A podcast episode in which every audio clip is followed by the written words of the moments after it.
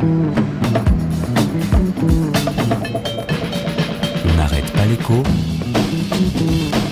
On n'arrête pas l'écho.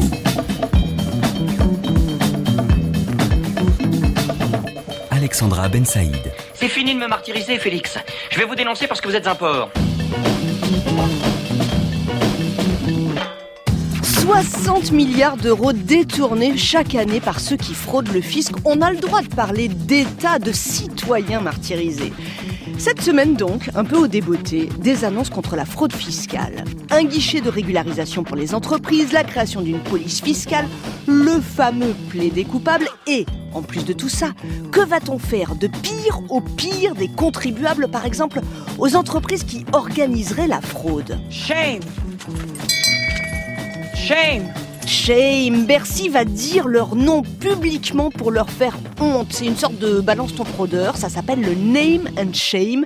Les ONG l'utilisent depuis longtemps et c'est devenu une des armes favorites de ce gouvernement. Est-ce que c'est du gadget? Est-ce que c'est de la com? Eh bien, je ne crois pas. Je crois que ça marche justement parce qu'il s'agit de com. On a une étude qui nous dit que la réputation, c'est au moins un quart de la valeur d'une entreprise.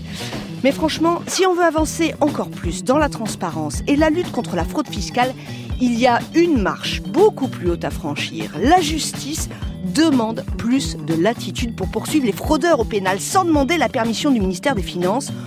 Autant le name and shame, ça fait nouveau monde. Autant le verrou de Bercy, hein, ça fait ancien monde. On n'arrête pas l'écho sur France Inter.